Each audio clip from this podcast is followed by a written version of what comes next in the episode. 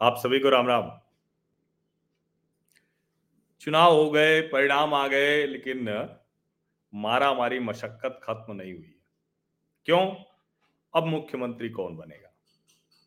और कभी कभी लगता है कि सही में अगर देश में चुनाव लगातार न होते रहें, पहले हालाँकि वन नेशन, वन इलेक्शन होता था, अभी मोदी जी ने कमेटी उमेटी भी बना दी। राष्ट्रपति जो पूर्व रहे रामनाथ कोविंद जी, उनकी अगुवाई में। वो सोच भी रही है कि जल्दी से वन नेशन, वन इलेक्शन की तरफ़ हम बढ़ जाएँ।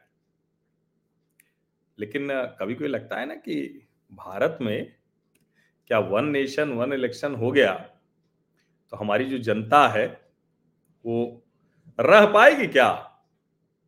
जनता, नेता, पत्रकार सब ये ये कभी कभी जो है, वो लगता है। लेकिन, इस सबसे ज़्यादा वो कैसे रह पाएँगे? जिनका जीवन ही इसी पे चल रहा है। और वो कौन है? इस देश के गोदी पत्रकारों का एक समूह, गिरोह। और वो जो गोदी दरबारी पत्रकार हैं, लंबे समय से। अच्छा कमाल की बात यह है कि वो ऐसे गोदी हैं, चौदह के बाद वाले गोदी कुछ होंगे।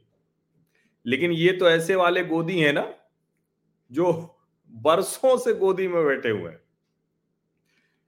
ये लोग वो हैं जो लगातार कहा करते थे कि भाई देखो, पत्रकार मतलब सत्ता पक्ष से सवाल पूछना होता है। अब ये अलग बात है कि जब तक वो सरकारें नहीं, उनसे वो कैसे सवाल पूछते थे? और वो दिखा देंगे अपना एक दो वीडियो निकाल के दिखा देंगे देखिए, हम भी सवाल पूछते थे। लेकिन जब उससे आगे कोई पूछे कि ठीक है भैया, सवाल पूछते थे, अभी का बताओ, तब इनका असली चेहरा सामने आता है। और वैसे मैं बार बार ये कहता हूँ, और उस पर मैं कायम रहता हूँ कि निजी तौर पर मैं किसी की बातचीत नहीं करता, लेकिन प्रतीक तौर पर किसी का तो नाम लेना पड़ता है। तो वैसे तो ये गोदी पत्रकारों का जो गिरोह है, ये बहुत बड़ा है। लेकिन उसका अगुआ कौन है? उसका अगुआ रवीश कुमार। और मैं जो कह रहा हूँ कि ये गोदी जो पत्रकारों का गिरोह है, दरबारी पत्रकारों का, ये अपनी भूमिका ठीक से नहीं निभा रहे हैं तो उसका उदाहरण मैं तर्क तथ्य के साथ देता हूँ। अब रवीश कुमार ने और उनकी अगुवाई में बड़ा गिरोह है वो। उस सबने ऐसे ऐसे किया। मोदी फंस गए, मोदी हार गए, मोदी को पीट दिया अशोक गहलोत ने। अशोक गहलोत से लड़कर मोदी ने अपने जीवन की सबसे बड़ी गलती कर दी। कमलनाथ ने हिंदुत्व पर ही पूरी तरह से पीट दिया। ये सब बता रहे थे लोग। अब उनमें कितने हैं, उन सबका नाम मैं नहीं लूँगा। हालाँकि आजकल जो है ना, सोशल मीडिया बड़ा अच्छा है। वो बड़ा ज़बरदस्त तरीके से सबकी लिस्टिंग करता रहता है। तो आप लोग भी लिस्टिंग कर सकते हैं लेकिन देखिए मैं कभी भी ये काम नहीं करता हूँ। स्क्रीनशॉट ज़रूर दिखाता हूँ। अब होता क्या है कि इधर भी गोदी कुछ है। इनकी देखा देखी इधर भी भाजपा की तरफ़ भी कुछ गोदी होंगे। इसीलिए वो भी कभी जो है कह रहे थे पैंसठ सीट पे भाजपा है अब सौ पे पहुँची अब ये हुआ। लेकिन सच बात यह है कि अगर कोई भी पत्रकार विश्लेषक अपनी भूमिका ठीक से निभाएगा तो उसको जनता की नब्ज का अनुमान, उसकी दशा दिशा पता चल जाती है। अब आप सोचिए, अभी भी ये आदमी, ये जो रवीश कुमार है, ये कह रहा है कि शिवराज ने मोदी को हराया और कमलनाथ ने राहुल को। कमाल की बात यह है कि अभी भी इसके इस बेवकूफ़ी भरे विश्लेषण को, मूर्खता को बहुत से लोग होंगे जो कहेंगे, नहीं नहीं, चलो। वो जो कह रहा है, उसको सुन लेते हैं। और ये जो बहुत से लोग हैं, कितने हैं आपको अनुमान है? अभी तक की जो स्थिति है, एक दिन पहले का वीडियो है 31 लाख लोग इसको देख चुके हैं। अब चुनाव के वक्त ये झूठ बोलता रहा, इसकी अगुवाई में गोदी पत्रकारों का पूरा गिरोह झूठ बोलता रहा, चलो वहाँ तक ठीक है। ये टीवी बंद करवाता रहा, गोदी पत्रकारों के गिरोह का सोशल मीडिया पर प्रचार करता रहा। लेकिन कांग्रेस का कितना बड़ा नुकसान कर रहा है, ये जरा सोचिए। ये अभी भी कह रहा है कि शिवराज ने मोदी को हराया और कमलनाथ ने राहुल को। यानी एक अलग तरह का विमर्श खड़ा करके अगर ये कांग्रेस का समर्थक है, उसका हितैषी है तो उसका ही तो नुकसान कर रहा है ना। उसका ही नुकसान कर रहा है।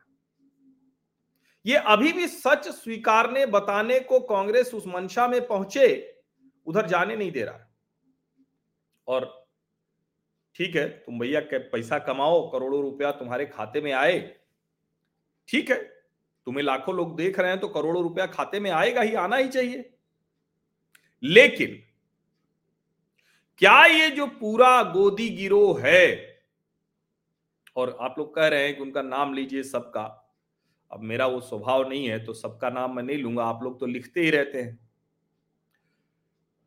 किसी ने मुझे बताया कि ऐसे लोगों की बाढ़ आ गई जो ग्राउंड रिपोर्ट के नाम पर फ्रॉड एनालिसिस कर रहे थे। और ये बता रहे थे कि अब तो हम देखिए, अब तो हम अपने टीवी जैसे सेटअप से चुनाव बताएँगे। क्या क्या नहीं बताया इन लोगों ने?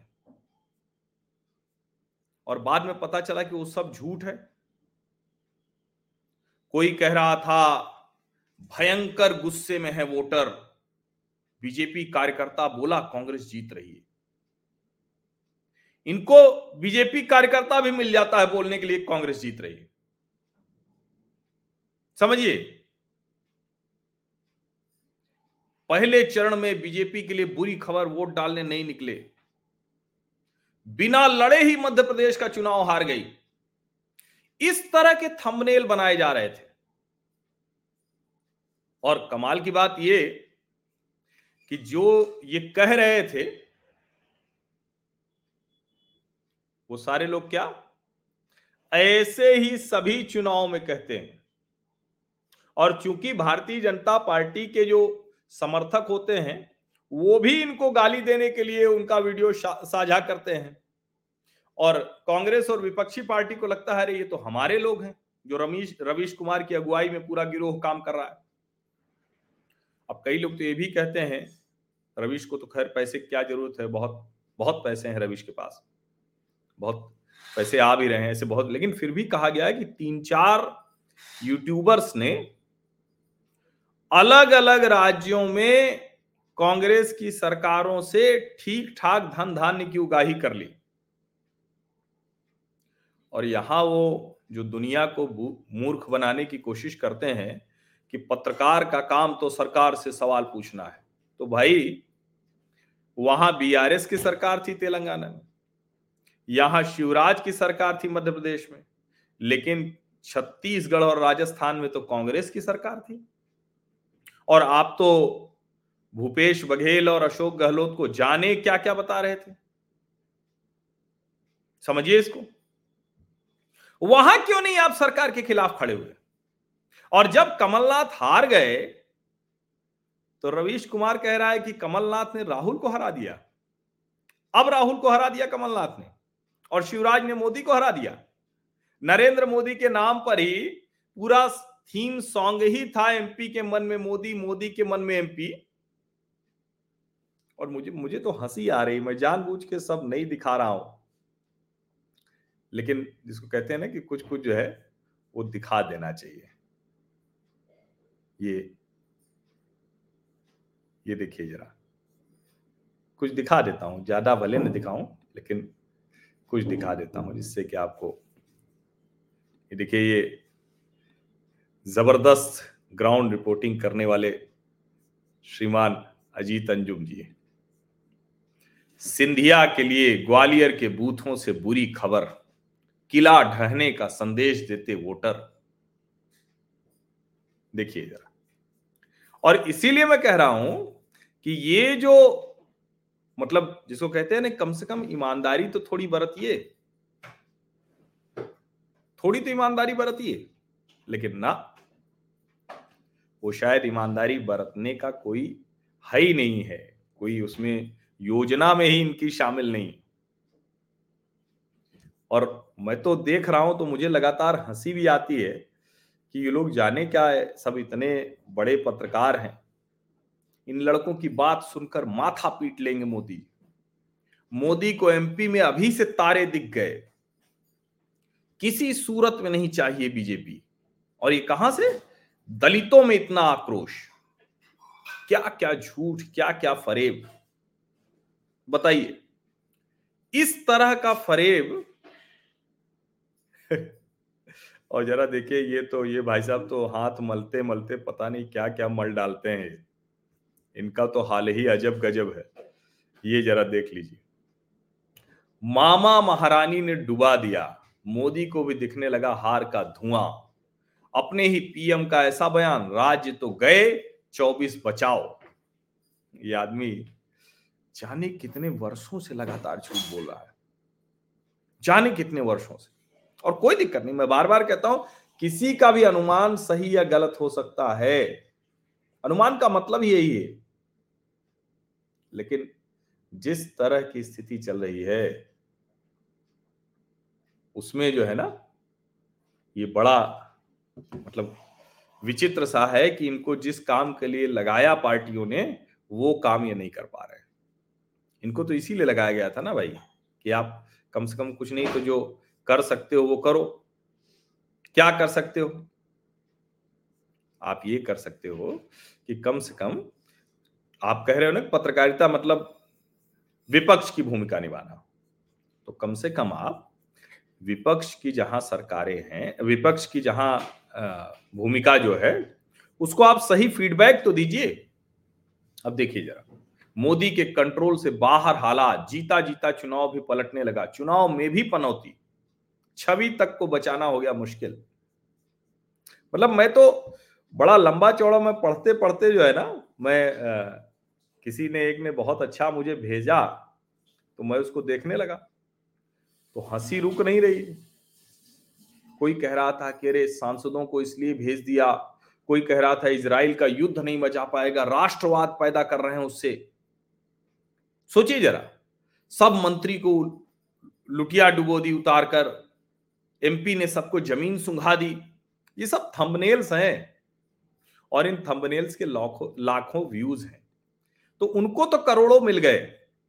उन्होंने तो खूब कमा लिया। नौकरी जाने के बाद भी उनको तरीका मिल गया है रास्ता मिल गया है झूठ बोलो, फरेब करो। लेकिन सोचिए, कांग्रेस पार्टी का क्या हाल? और मैं नहीं जानता कि किन किन यूट्यूबर्स को पैसे देकर संसाधन के साथ लगाया गया। लेकिन आप सोचिए, ये बेईमानी नहीं है। तुम चलो, उन्हीं के साथ ठीक से कर लो। लेकिन मेरा ये मानना है कि जो भी गोदी रहेगा क्योंकि किसी नेता का मुँह देखा, देखेगा वो। जैसे मुझे कोई फ़र्क नहीं पड़ता, कोई भी मुख्यमंत्री बने, क्या मेरे जीवन में फ़र्क पड़ेगा? कौन सा मुझे उससे क्या काम लेना है? लेना ही नहीं है कोई काम। निजी काम तो कोई नहीं लेना है। जब ये रहेगा, तभी ये संभव है कि आप ये बोल पाए कि कौन मुख्यमंत्री कहाँ बन रहा है, कौन नहीं बन रहा है, किसका। क्योंकि हम सिर्फ़ विश्लेषण करते हैं। जो कुछ दिख रहा है, उसके आधार पर बात करते हैं। लेकिन मान लीजिए कि मेरे हित जुड़ जाए, तब तो मुझे सोचना पड़ेगा ना कि फलाना जी ही अगर मुख्यमंत्री बनेंगे तो बड़ा अच्छा रहेगा। ये नेता आगे बढ़ जाए तो बड़ा अच्छा रहेगा। जिन पत्रकारों को यह भ्रम था कि वो सरकारें बनाते बिगाड़ते हैं, अब वो यूट्यूब पर पैसे बना बिगाड़ रहे हैं। तो अपना तो पैसा बना रहे हैं, बिगाड़ रहे हैं कांग्रेस का और विपक्षी पार्टियों का। कांग्रेस के नेता इनसे सलाह लेते हैं। मैं बार बार कहता हूँ, जिसका काम उसी को साजे और करे तो डंका बाजे। नेता का काम नेता करे, पत्रकार का काम पत्रकार करे। अगर राजनीति करना पत्रकारों को इतना ही आता तो सब पत्रकार नहीं हो जाते। कितने पत्रकार गए पार्टियों में पिट पिटा के चले आए। अगर उनके अंदर होता और इसमें कोई बुराई नहीं, कोई भी जाए राजनीति करने। लेकिन अगर वो पत्रकारिता से राजनीति में गए और नहीं चल पाए, इसका मतलब कि उनको राजनीति नहीं आती। आप राजनीतिक विश्लेषण करिए ना। या जब जाइए तो करके दिखा दीजिए, बहुत से पत्रकार सफल भी हुए। लेकिन नेता को पत्रकार बताए और पत्रकार बताए नहीं, झूठ बताए। सिर्फ़ अपने व्यूज़ के लिए, अपने लाइक के लिए। ये पूरा गिरोह है जो एक ही तरह की बात करता है कहता है कि हम नैरेटिव खड़ा कर देंगे। ये नैरेटिव खड़ा करने वाले कहते हैं नहीं, हम तो सबसे बड़ा नेता बना देंगे। अच्छा इनके दबाव में क्योंकि ये बरसों बरस पत्रकारिता में रहे तो इनसे अभी भी भाजपा के भी नेता सब दबाव में आ जाते हैं। मध्य प्रदेश में, जब मैं कह रहा था कि गुजरात होगा तो उसको कई भाजपा के नेता कह रहे थे थोड़ा कांटे का मुकाबला है। यहाँ फंस गया है। अब मुझे समझ में नहीं आया किस समय फंसा हुआ था भाई? क्यों फंसा हुआ था? कोई तो वजह बताओ। मैं तो बहुत विस्तार में पूरी चर्चा करता हूँ। ऐसा भी नहीं कि एक लाइन में लिख दिया और खत्म हो गया। बहुत विस्तार में चर्चा करता हूँ। तो बताओ ना भाई कि कहाँ फंसा हुआ था? कब फंसा दिख गया? कोई फंसा बताने वाला नहीं।